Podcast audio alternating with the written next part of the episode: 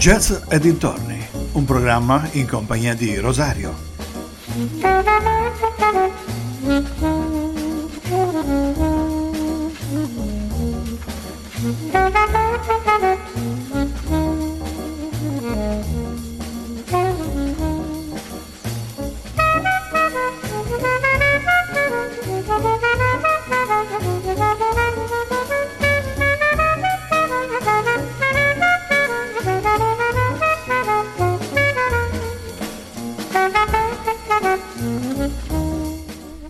Amici vicini e lontani, un ben ritrovati con Jazz e dintorni su ADMR Rock Radio per un'altra puntata dedicata ai grandi clarinettisti più o meno famosi. Quello di stasera è sicuramente uno dei più famosi. Nelle scorse puntate abbiamo parlato di Woody Allen, Artie Shaw, Sidney Beckett, poi di Buddy DeFranco, eh, Barney Bigard ed Tony Scott. Oggi cominciamo con un grande del quale c'è veramente molto da dire e anche da ascoltare. Quindi ascoltiamo subito il primo brano senza neanche presentarvelo e se non avrete capito di chi eh, sto parlando, beh, ve lo dirò io dopo. Vi do solo qualche indizio, è del XX secolo, è statunitense. Vai con la musica.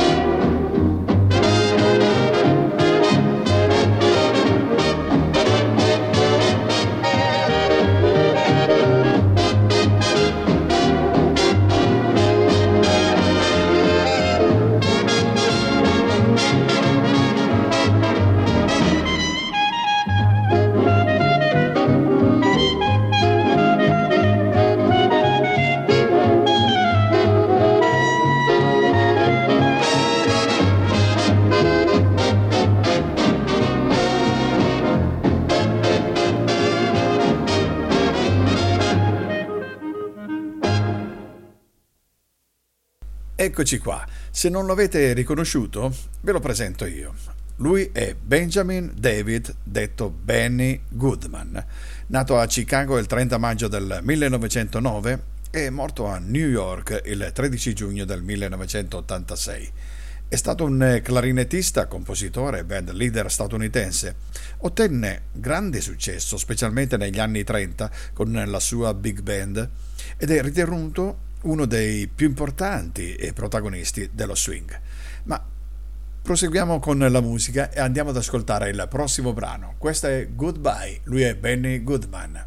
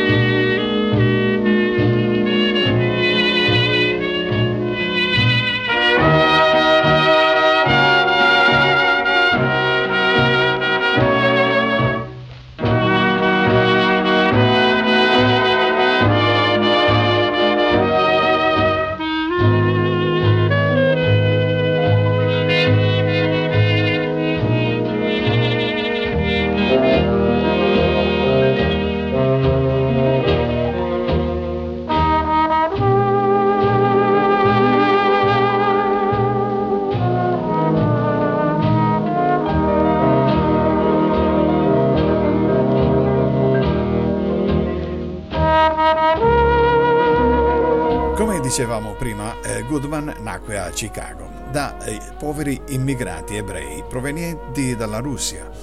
Goodman fu indirizzato proprio per volontà del padre agli studi musicali. Nella sua città, nuova capitale del jazz degli anni venti, il giovane Benny Goodman si distinse subito per le sue esibizioni, per l'eleganza formale e la notevole raffinatezza stilistica, oltre che per l'evidentissimo rispetto delle regole armoniche di una ovvia scuola europea. Apprese negli anni degli studi con Schoep, un immigrato tedesco insegnante al Chicago Musical College, a 12 anni già suonava nell'orchestra del teatro e in diverse orchestre da ballo della città. Proseguiamo con la musica e andiamo ad ascoltarci il prossimo brano di Benny Goodman. Questa è The Devil and the Deep.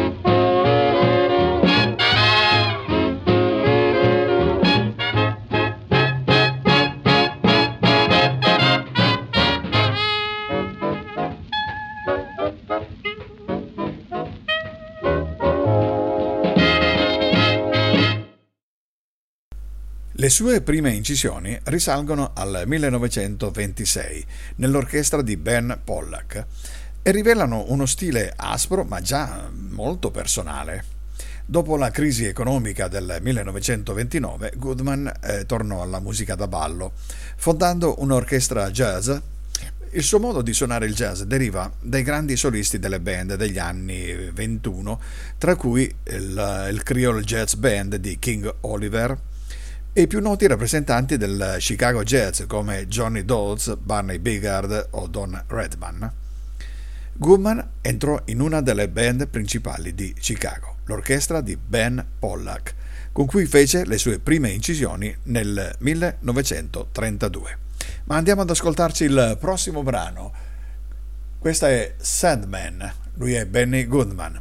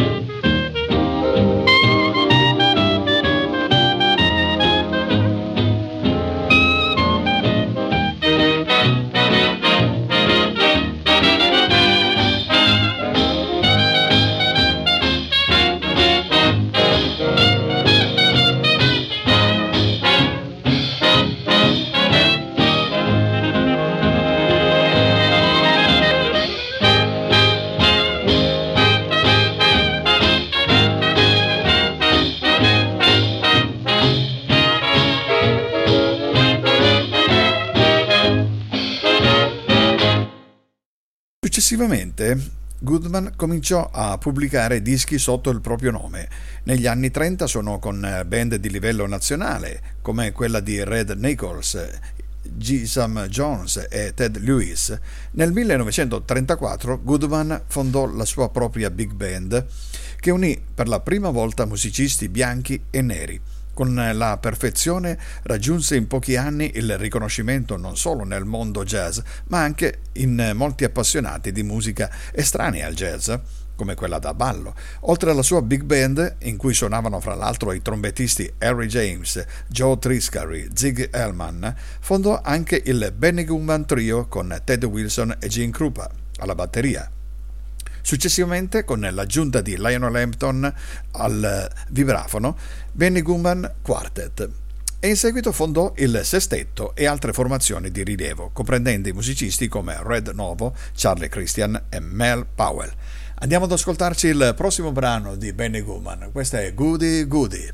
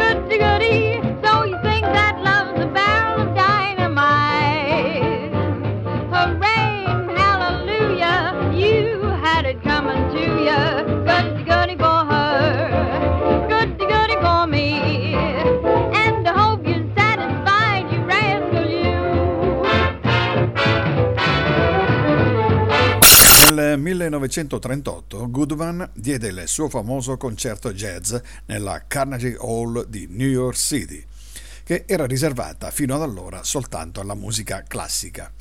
Il concerto ebbe luogo il 16 gennaio e i 2760 posti disponibili registrarono il tutto esaurito. Settimane prima con un costo massimo del biglietto di 2,75 dollari un prezzo piuttosto elevato per eh, quell'epoca. Calcoliamo che eravamo nel 1938. Il concerto iniziò con tre numeri classici della Goodman Band, Don't Be That Way, Sometimes I Happy e One O'Clock Jump. Poi si eseguirono una breve rassegna della storia jazz, partendo da un quartetto Dixieland con Sensation Rag, Ancora una volta la reazione iniziale della folla, anche se gentile, fu tiepida. Poi seguì una jam session con la Honeysuckle Rose con Count Basie, Lester Young, Buck Clayton, John Hodges e Harry Carney come ospiti della band. Lasciamo un momentino la storia, andiamo ad ascoltarci il prossimo brano. Questa è Smoke Dreams.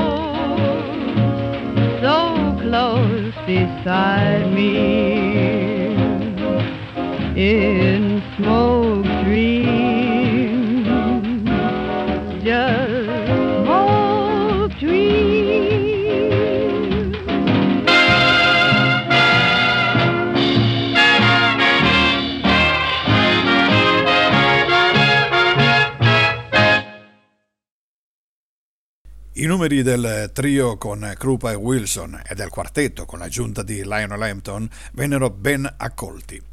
E poi un'interpretazione vocale di Locke Lomond con Martha Tilton provocò ben cinque chiamate alla ribalta e richiesta per un bis. Nel finale del concerto il grande successo venne assicurato con il pezzo Clue Sing, Sing, Sing sostenuto dal batterista Gene Krupa con assoli di Babe Rushin al sassofono, Henry James alla tromba e dello stesso Goodman al clarinetto. Quando Goodman finì la sua parte, lasciò il pianista Jess Stacy ad esibirsi in un assolo. L'ultimo pezzo fuori programma fu Big John Special, noto brano del repertorio di Fletcher Anderson dei primi anni 30. Andiamo ad ascoltarci il prossimo brano, questo è Always and Always.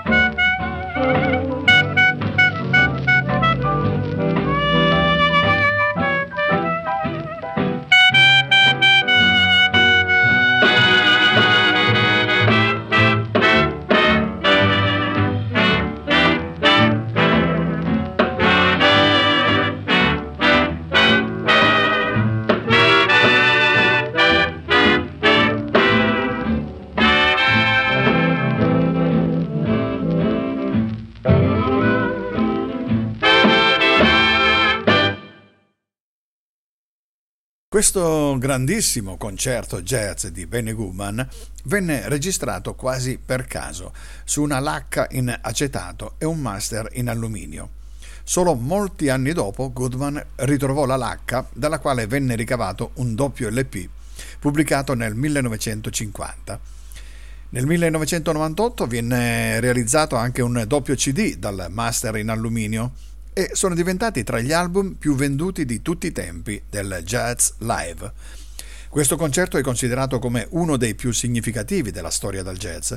Dopo anni di esibizioni di musicisti provenienti da tutto il paese, il jazz era finalmente stato accettato dal grande pubblico. Il prossimo brano è I Had to Be You, Benny Goodman.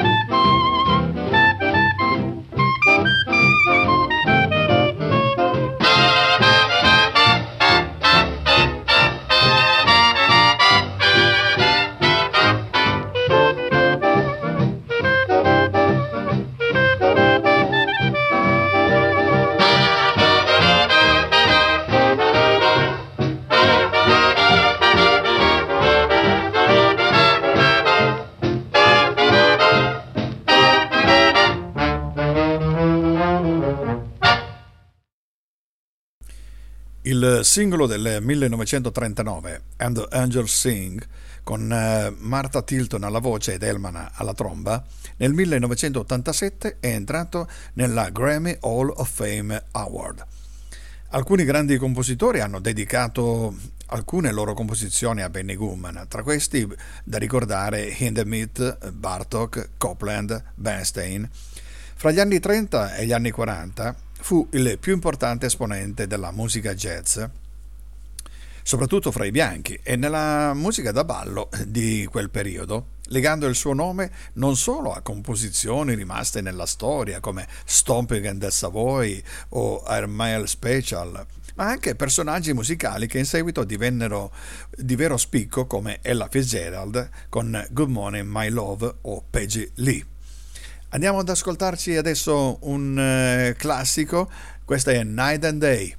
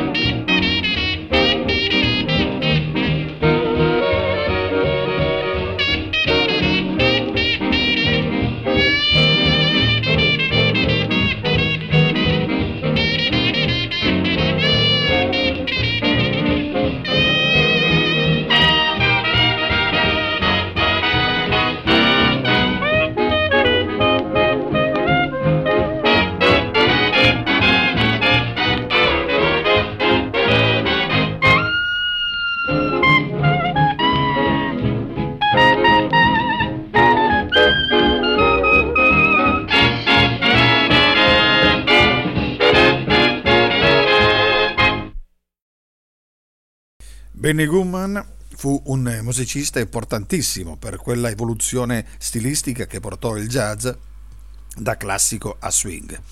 E su quest'onda tanti musicisti approdarono poi al bebop, di cui abbiamo abbondantemente parlato nelle prime puntate di Jazz e dintorni. Contribuì inoltre a gettare un ponte fra generi musicali differenti, creando di fatto una nuova figura di musicista e strumentista aperta alla musica classica e al jazz. Oggi questo connubio è molto in voga. Abbiamo prima parlato di Stop at the Savoy e andiamo ad ascoltarci proprio questo brano nella esecuzione di Benny Goodman.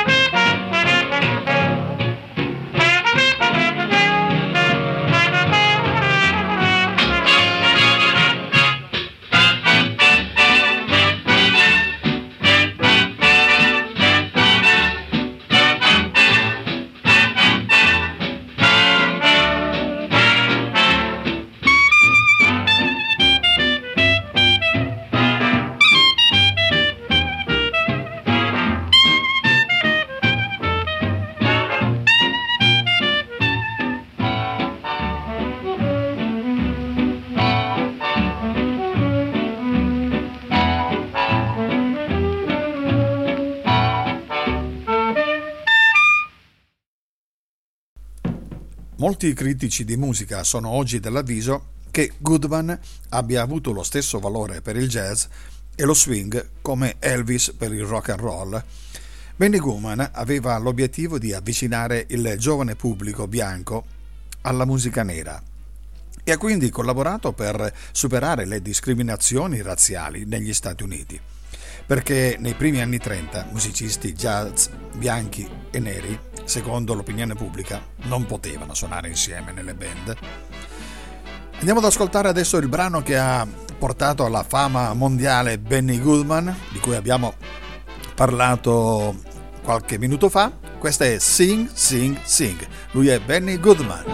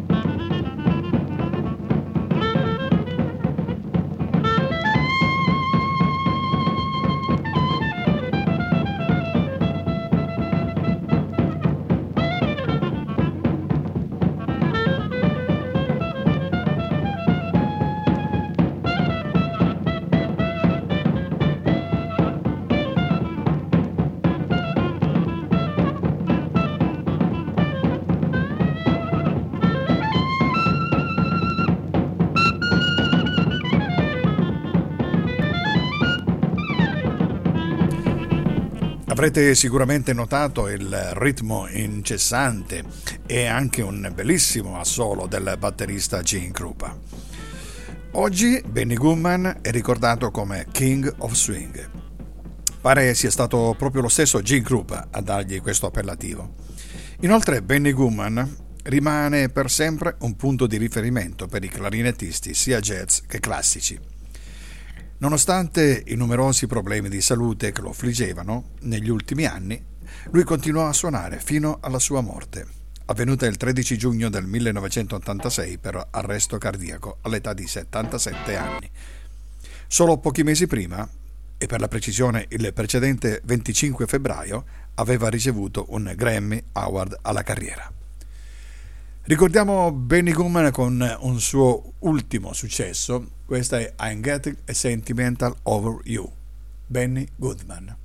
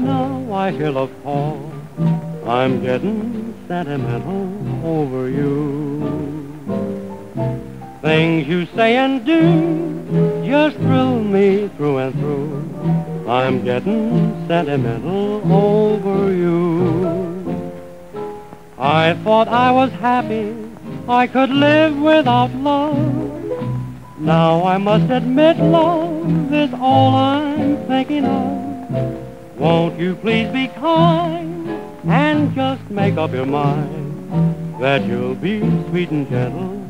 Be gentle with me because I'm sentimental over you.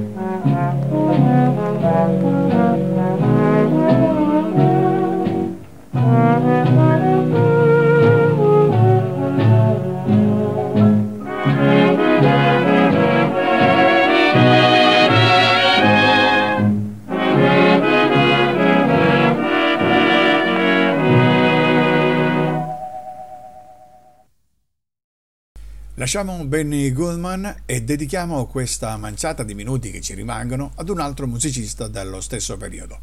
Parliamo di Herbie Fields. Herbie Fields è stato un clarinettista e sassofonista statunitense. Lui suonava il baritono, il contralto, il tenore e il soprano. Molti musicisti e clarinettisti associavano e associano ancora oggi le due tipologie di strumento, in quanto simili nella diteggiatura.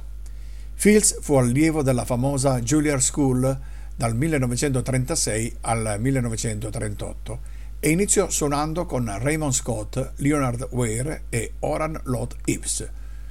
Durante il periodo del servizio militare, all'inizio degli anni 40, diresse la banda del campo di Fort Dix. e dopo essere stato dimesso e dopo una breve esperienza con una sua formazione, fu assunto da Lionel Hampton, diventando così uno dei primi musicisti bianchi a suonare con un'orchestra predominamente di colore nero. Ascoltiamo il primo brano, questo è Mr. Jump.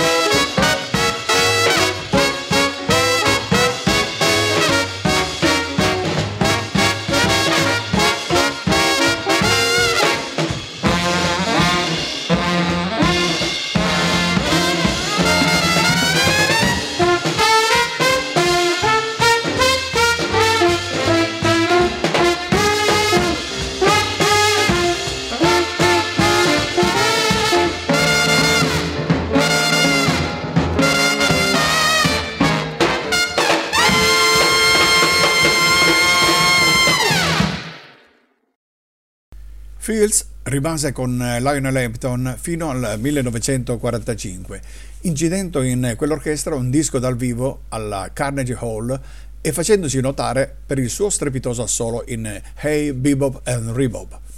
Tra il 1946 e il 1947 Herbie ebbe una sua big band con cui, eh, registrando per la RCA, cercò di emulare Lionel Hampton, dapprima con un repertorio di pezzi ballabili, poi incorporando dosi sempre più massicce di rhythm and blues, perdendo infine seguito tra il pubblico del jazz, senza guadagnare altrove e cercando di sopravvivere alla fine dell'era delle grandi formazioni.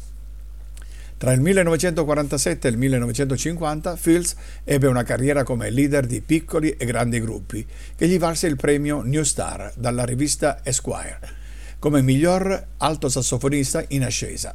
In questo periodo ebbe una delle sue formazioni il giovane Miles Davis, che portò per primo in sala d'incisione la cantante Dina Washington e molti dei protagonisti dell'allora nascente bebop, tra cui anche Thelonious Monk e Bill Evans. Ascoltiamo Herbie Fields con il brano che lo ha reso celebre, questa è A-Bop a Rebop.